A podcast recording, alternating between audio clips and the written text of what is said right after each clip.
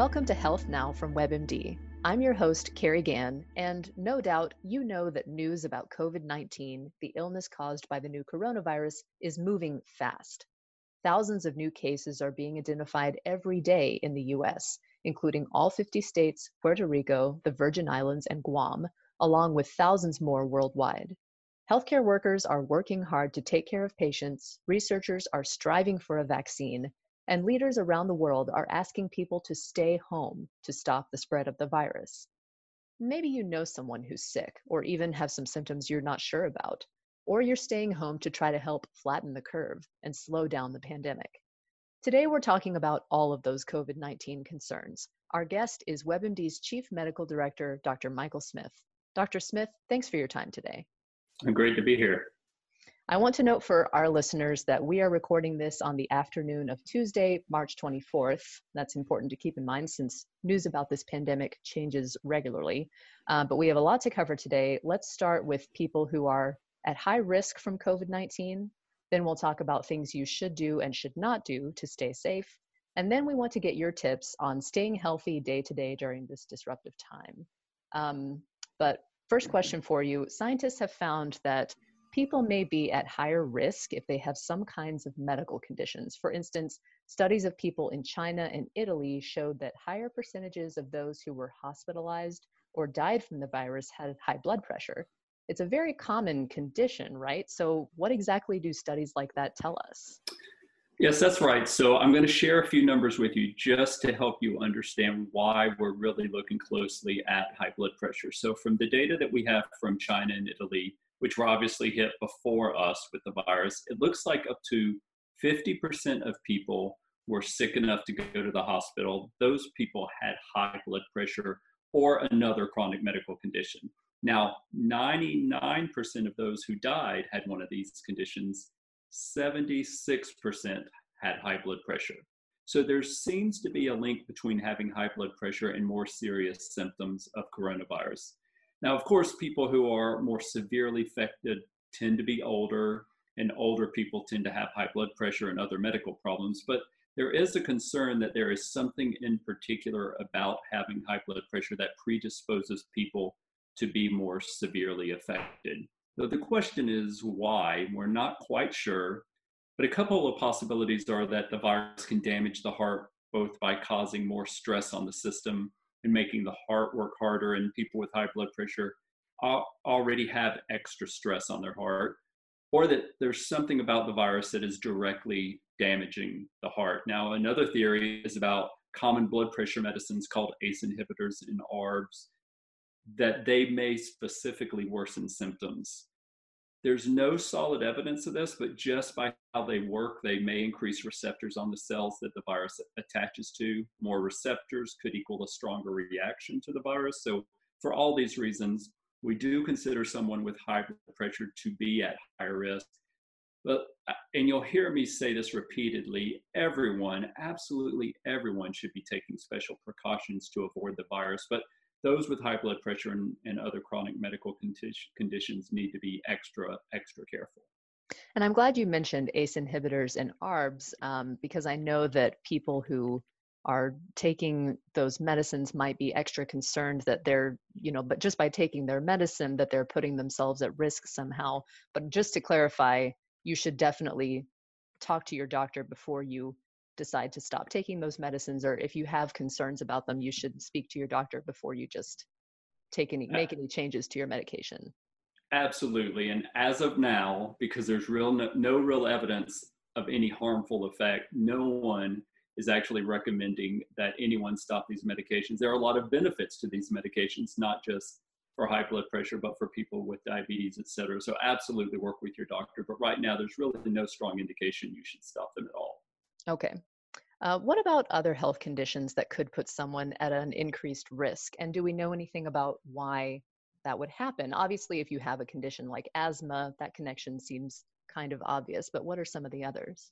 Yeah, so for instance, people with cancer, especially those on chemotherapy, are concerned because the chemo weakens the immune system, obviously making it harder to fight off infections.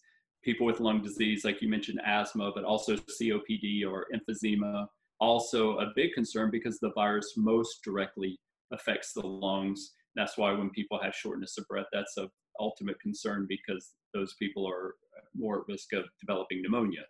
So anyone whose breathing is already an issue is of particular concern. Also, those with heart disease, because any infection, especially a potentially severe one like COVID 19, stresses the body and the heart has to work harder to do its job. But people with heart disease may just not have the reserve in their heart it takes to work harder.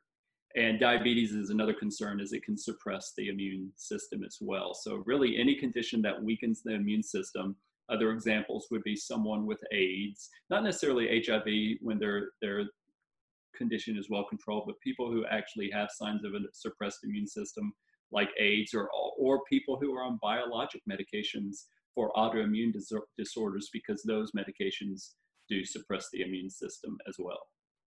Okay. And is that regardless of age? For instance, if you're in your 30s and you have diabetes, should you assume that you're at higher risk because of the diabetes instead of thinking, "Oh, I'm young, I'm, you know, I'm not an older person, I'm not in a high risk group?"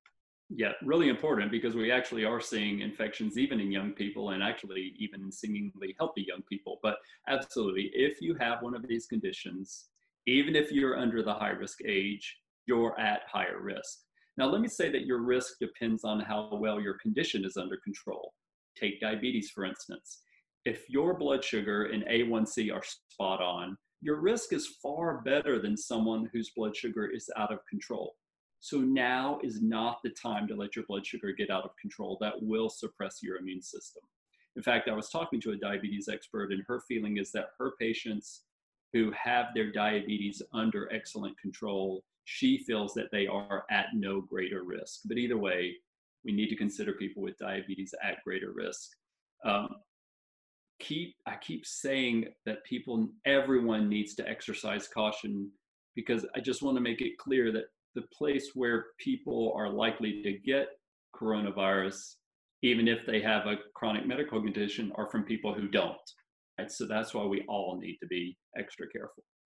That's a very good point. Now is as good a time as any to um, take care of your health and be sure you're taking care of others around you too. Yeah, absolutely. Let's talk about older adults. And we've mentioned, of course, it's pretty commonly known that they are uh, seem to be at a higher risk uh, for some reason from from coronavirus.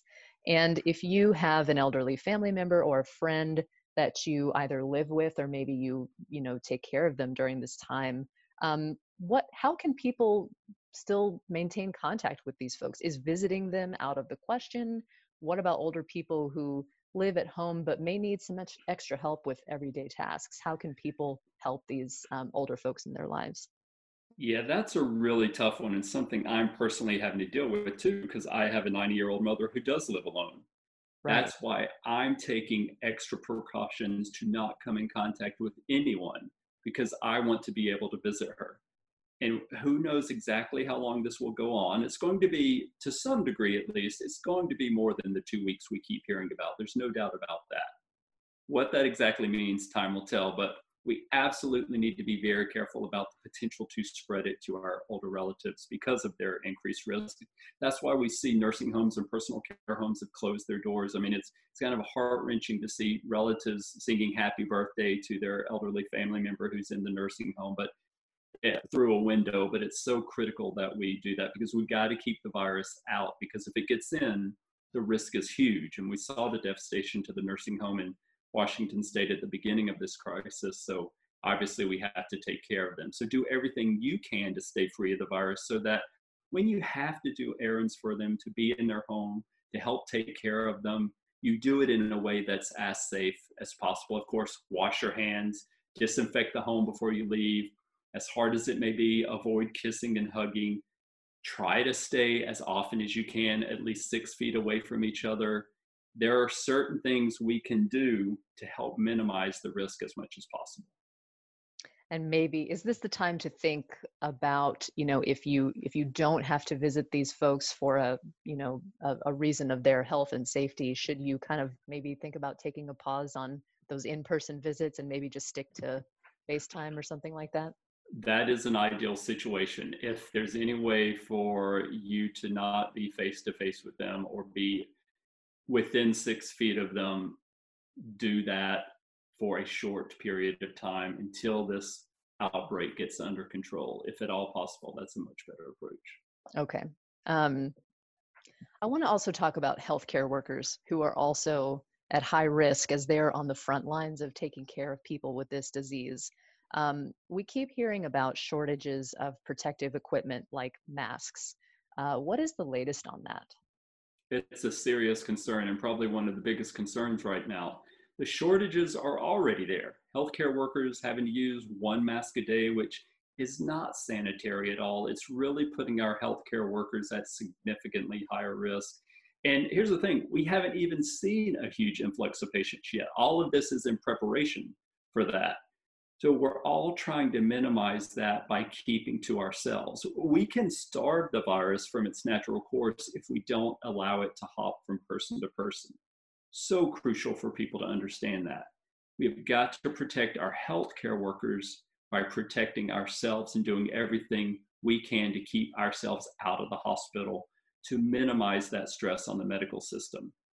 Now, the situation is changing daily, and hopefully, we'll see some impact from the companies ramping up production of masks, et cetera, car companies starting to produce ventilators, you know, people taking it upon themselves to produce masks. You know, unfortunately, as awesome as that is, that will have only a very small impact. And it's just the problem is far too great, but I still think it's incredibly awesome and praise those kind souls who are devoting their time and energy to doing that. But we we have to keep ourselves well to help keep our healthcare workers well.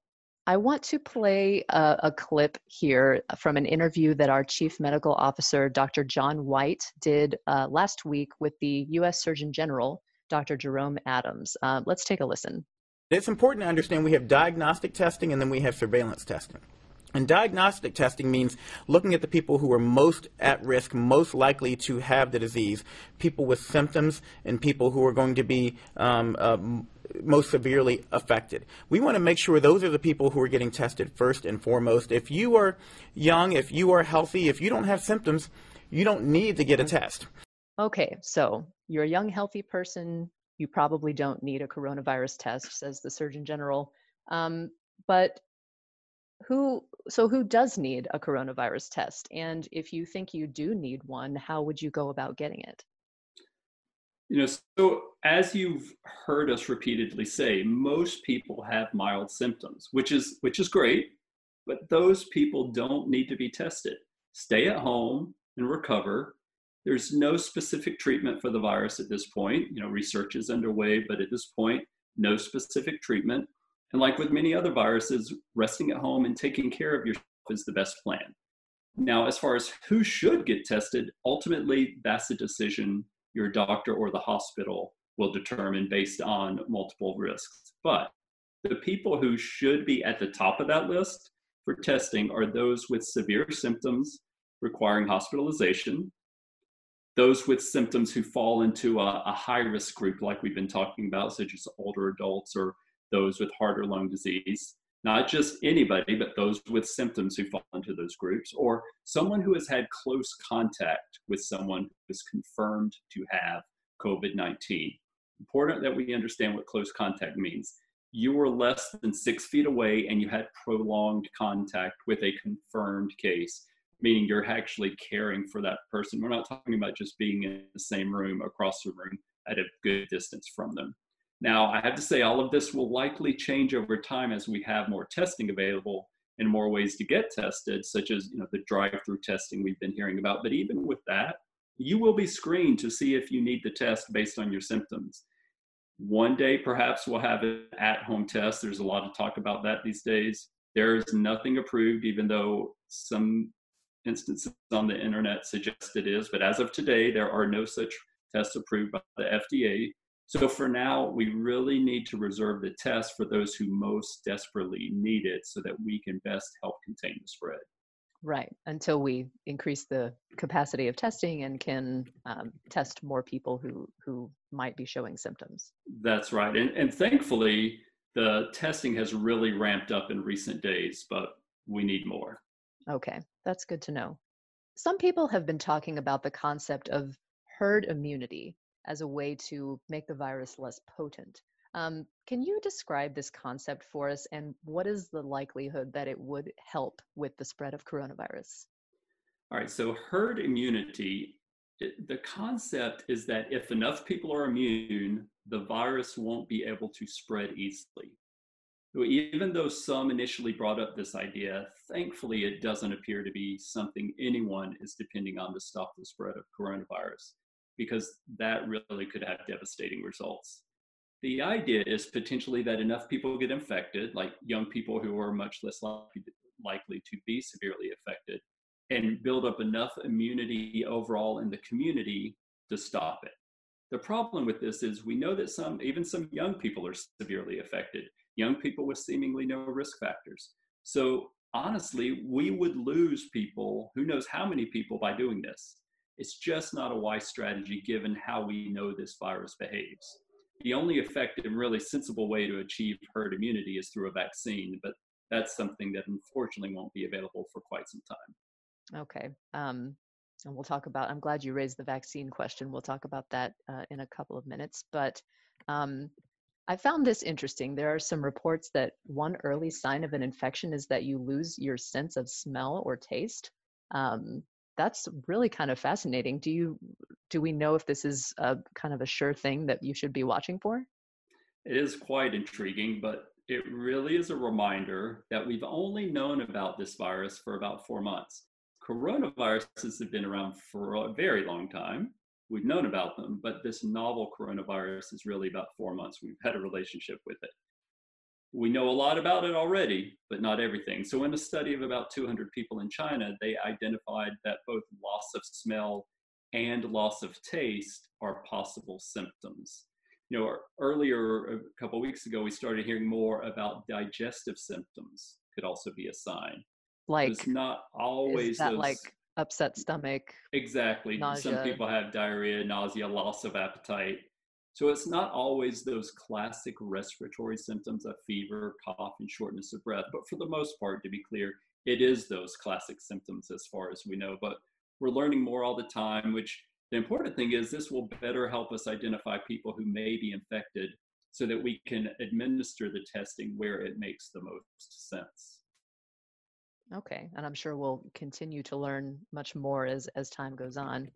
Oh, absolutely. Just you know, we're just getting started with this virus. Much more to come. Certainly.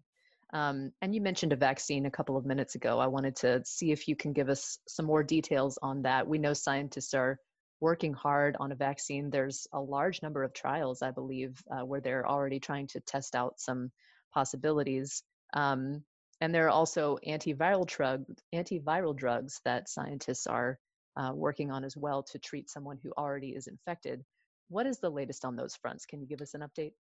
Yeah, absolutely. So yes, thankfully research is already underway, which is pretty amazing. Again, we've only had about a four month relationship with this virus. So they have started early phase one testing, which means the focus is on safety, but of course they're going to get some other information out of it some very, very early results show some possible promise, but the vaccine is not going to be what helps us stop this thing because it won't be around for a year or two.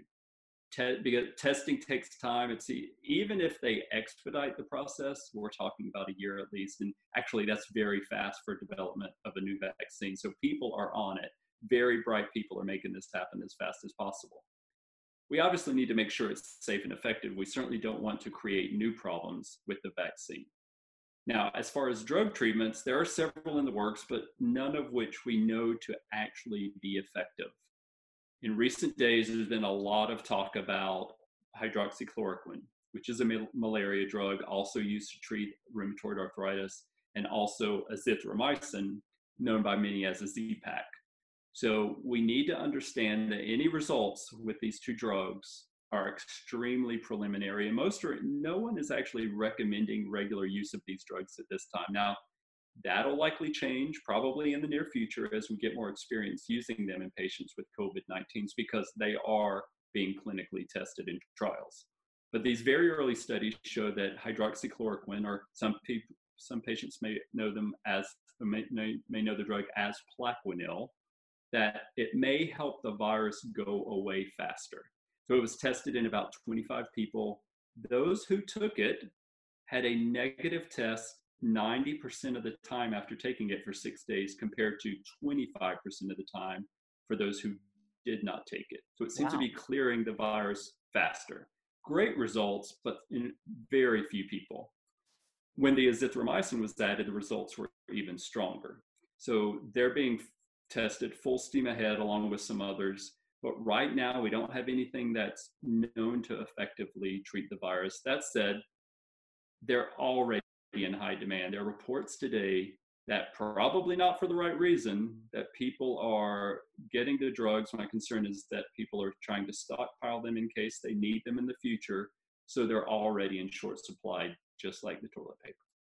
Gosh, that is alarming. That is it's um... yes, troubling because the people who do actually need it in the clinical trials and elsewhere, hopefully production is going to be able to keep up with the need. Right not to mention for other medical conditions that people right. need to take yeah. those drugs for, not coronavirus. Exactly. Well, that's good to have those updates on the vaccine and the drugs. We'll certainly keep our eyes open for more news there. Um, I did want to shift, though, to cover a couple of common questions on managing your medical care if you don't have any COVID symptoms. Obviously, people are still going to get sick, they still need to take care of their health, uh, even when coronavirus is um, spreading quickly. So I'm going to give you a scenario and you can tell me what's best. Does that sound good? Sure. Okay. Routine medical or dental checkups. Um, again, this is if you don't have COVID 19 or any symptoms. Do you go to your medical checkups? Do you delay? And if you delay, how long? You absolutely delay for now. There's no reason to expose yourself and others for a routine checkup. In fact, actually, most doctors' offices are telling their patients to delay routine care. And as far as dentist offices, most of them across the country are actually closed until this outbreak dies down. So when to reschedule is unknown at this point. I actually had my tooth cleaning was supposed to be tomorrow, but it's been pushed to the end of May now because the next appointment available. But hopefully, we will certainly see doctors' offices, dentist offices starting to get back to normal. I think our we may have a, a, slightly different normal for a short period of time till we get back to full on normal because we are still going to be dealing with the potential spread. But we will start seeing doctors' offices. The, the other issue is that we need to reserve medical care for for potential influx of patients with COVID-19. So that's the other reason that to decrease the spread, but also to reserve medical resources for those potentially sick patients. Okay, so we can can hold off on those for a little while. What yep. about recommended recommended screenings like mammograms or colonoscopies? Again, not if you have a specific problem, just a normal test. Do you mm-hmm. go in or do you delay? Absolutely the same. You delay. No need to take the risk. It can wait. Again, actually, many hospitals are not even performing those kind of procedures right now. They don't want to use any resources, including we were just talking about the personal protective equipment you need personal protective equipment for those types of procedures as well. We don't want to use them for that. We need to reserve them for the potential influx of COVID 19 patients. So, for anything that's absolutely not necessary, we're delaying that. When we'll pick back that, that back up, time will tell. Okay. What about lab tests that your doctor recommends, like blood work?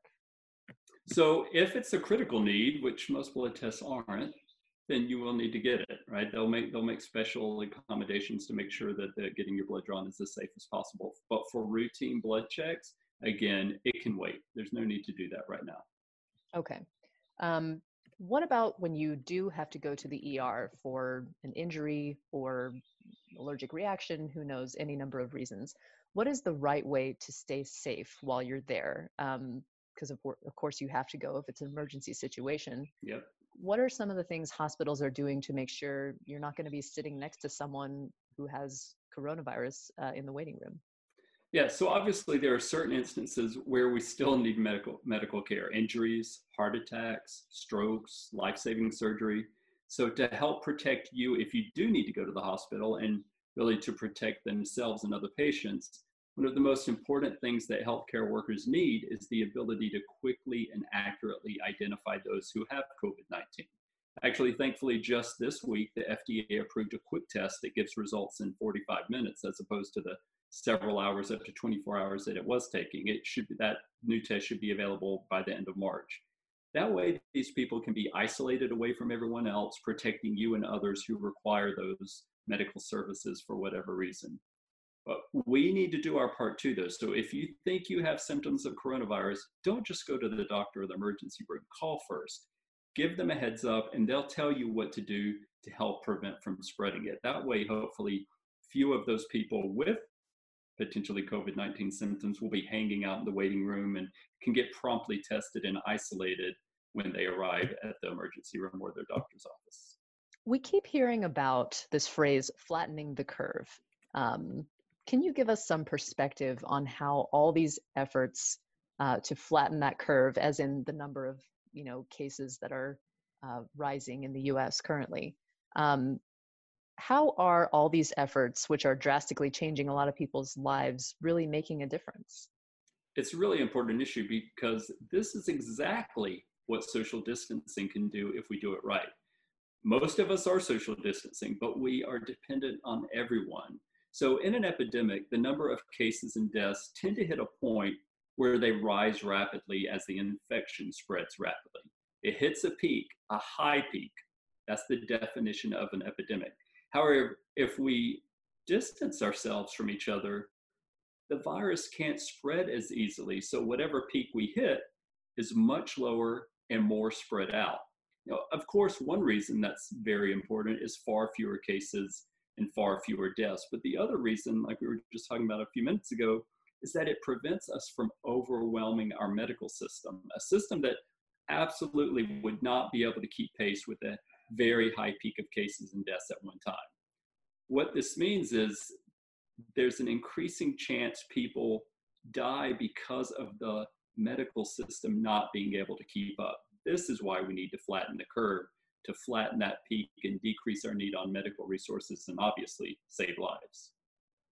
Certainly, even though it is um, it is tough to make these changes and you know stay at home and not see family and friends or go about your daily regular daily life it does make a difference.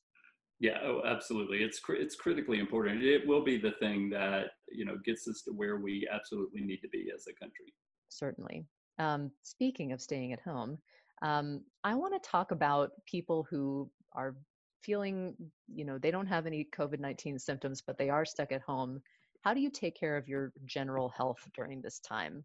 Um, the things we're supposed to do all the time are a lot harder for people to do right now, like getting exercise when your gym is closed or having, you know, access to all the regular kinds of food that you like to eat. But let's start with exercise. Um, what are your tips on getting enough physical activity when you're just really kind of supposed to be staying in your house?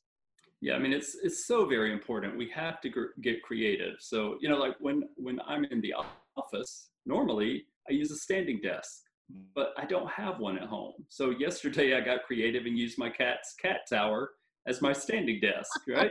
I love it. That's awesome. yeah, I was so proud of myself actually. I you know the other thing in addition to to just ways to work in activity during the day I also noticed that I wasn't drinking as much water when I was at home, and therefore I'm actually not getting up as much. So I, I make sure I, yeah, yeah, you're. I've noticed that too, actually. Right. We talk a lot about sitting disease, and we have ways that we've adjusted to combat that. But I found when I'm at home, I'm reverting back to some old ways. So now I make sure I get plenty of water so that I get up enough to go to the bathroom. I also set my alarm every 30 minutes so that I get up for five minutes I know you may be busy, but I will tell you, you will be far more productive if you break up your work, work for 25 minutes, get up for five minutes. It's going to make a big difference. Now, as far as exercise, there are a lot of apps out there. We're going to have to get do things a little bit different. Like one of my favorite apps is actually free for 90 days. There are a lot of amazing companies doing some incredible things out there. Don't forget, most places we can still go outside. We're not confined to our homes take a walk around the neighborhood. But if you see someone else, wave at them from afar, keep on going. Remember, the risk is when you're less than six feet away. So you don't have to completely com- be confined in most places to your home. You know, another, a couple of other important, eh, like healthy strategies. You know, stress, it's a big one. We all need stress relief right now, right. and exercise is actually great for that. We know that exercise is particularly good for relieving stress and anxiety. but also deep breathing exercises. I think of that as mini meditation. And you have to turn off the news. That's just too much all day. Find some relaxation time to get your mind off of it. A good book or movie, or better yet, play a game with your family. I really do feel like we have the opportunity to grow closer through this and hopefully some of these family habits that we're starting to incorporate now or that we're building will will actually last once this is all over. That's so true. You can it's a chance to take a hard look at your routine and figure out what's really essential and what's makes you feel good and what really doesn't so. We are all building new routines that's for sure. So let's take the good out of that and help it last that's so true um, okay so how about keeping up good nutrition at home when you might not be used to cooking much or maybe you have a random bunch of canned or frozen ingredients that you got from your last trip to the grocery store. yeah. Well, you know, here's where you can actually use the power of social media. If you have no idea what to do with the food that you have in your house, put it out to, there to the world. You know, ask for ideas. Let's just say it's canned food. Maybe not something that we typically think of as healthy, but it actually doesn't have to be bad for you rinse it off if it has extra sodium on it, if it's not low sodium. Frozen vegetables are typically quite good and nutritious. It's still a vegetable and better than a brownie. I mean, I've found in my particular area that seafood and plant based products are actually quite abundant. I haven't had any issue finding those. So, use the, I really feel like we can use the power of our community to help us stay on track because your community isn't gone, it's there. But now we have to contact them through social media for something positive.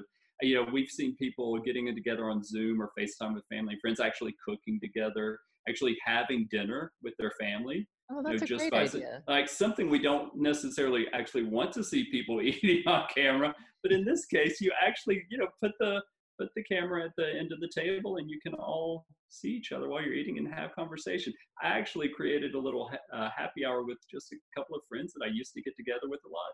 We were going to do it for an hour and just have some chat. Four hours later, we were still chatting. We realized that it just it is a great way. That was actually quite fun to to connect with people that way. I mean, it, it really is another way that we should remember this. People don't have to be right next to us to have to stay connected to them. That's so true. I've actually had video conference parties with people that I haven't talked to in a long time. So exactly, yeah, good opportunity to keep those connections lasting as well. Mm-hmm. Um, so how do you? Obviously, your immune system is of particular focus right now. Everybody wants to make sure that they're staying um, strong in that regard. What can you do to make sure that your body's ability to fight off uh, bacteria and viruses is as strong as it can be? So obviously the exercise we just talked about, critically important. You know, do everything you can to just work in some movement every single day. Fueling your body with nutritious foods, as many vegetables as you can. Even if frozen, canned is all you have, it's fine. A little bit of fruit every day. Again, if it's canned, wash off any extra sugar or syrup that's on it. Lean meats, to help keep your body strong. Now I know, uh, know that meats tend to be something that might be in short supply now, so look for plant-based products which still provide you that lean protein because I believe those are in at least in my area are more abundant. And load up on herbs and spices. You know, pound for pound, herbs and spices have more antioxidants than any other food. Really wonderful for our immune system. And of course, stress relief stress brings down the immune system. And that's where exercise also becomes increasingly important. So take a break from the chaos. Deep breathe. You may have a little extra time on your hands, so start dabbling in meditation. It takes practice, but it's oh so powerful. And, and it's fun to see what your mind does, where it goes when you try to focus it. Plenty of apps to help guide you and just have fun with it.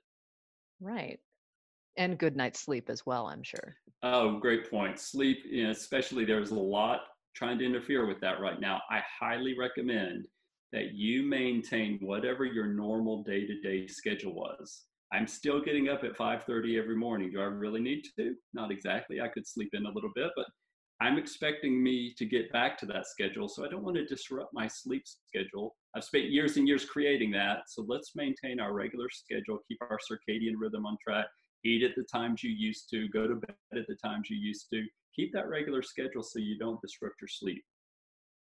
All right, good tips. I've got. I'm taking notes over here to improve my improve my uh, social isolation routine. um, my last question for you is: I want to go over what people should do if they are feeling sick. Um, what are the symptoms to watch for, and when should you call your doctor? Okay, so if your symptoms are mild, stay home, like we just talked about. Get better, rest, drink plenty of fluids, fuel your body as best you can, and let your body heal itself. Now, if you're having shortness of breath or chest pain, or you're just concerned about your symptoms, call your doctor. But as we talked about, don't go to the office or the emergency room without calling first. That way, they can provide you instructions on what to do, prepare for your arrival. If you do have coronavirus, you want to do everything you can, obviously, to prevent spread. Now, if you have one, this is a time where they may suggest you wear a face mask if they suspect that you do have coronavirus. So, all of these things are what you want to do if you think you may have coronavirus. Take those preparations so that you don't potentially spread it elsewhere. All right. That is good advice. Always good to remember. Can't say that often enough in this in this critical time. It's the most critical thing we can do. All right, Dr. Michael Smith, thank you so much for the deep dive into uh, coronavirus today. We appreciate it. Great chatting with you.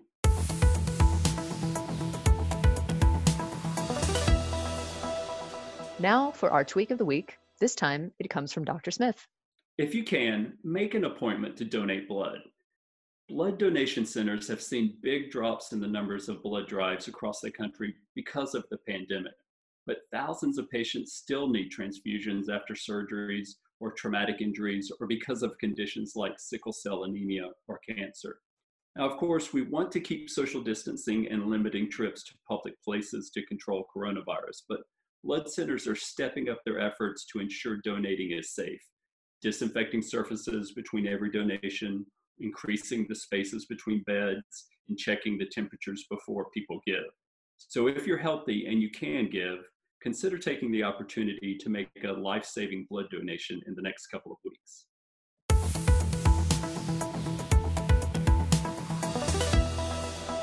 All right, that's it for this week. We hope everyone is feeling healthy and well and staying safe. Our news team here at WebMD is doing everything they can to stay on top of the latest updates about the coronavirus. You can find their stories on webmd.com. Also, please check out our social media platforms for even more information on COVID 19 and all aspects of health and wellness, too. And one last thing here please make sure you subscribe to this podcast so you can keep up with all of our latest episodes. With that, we'll talk to you next time.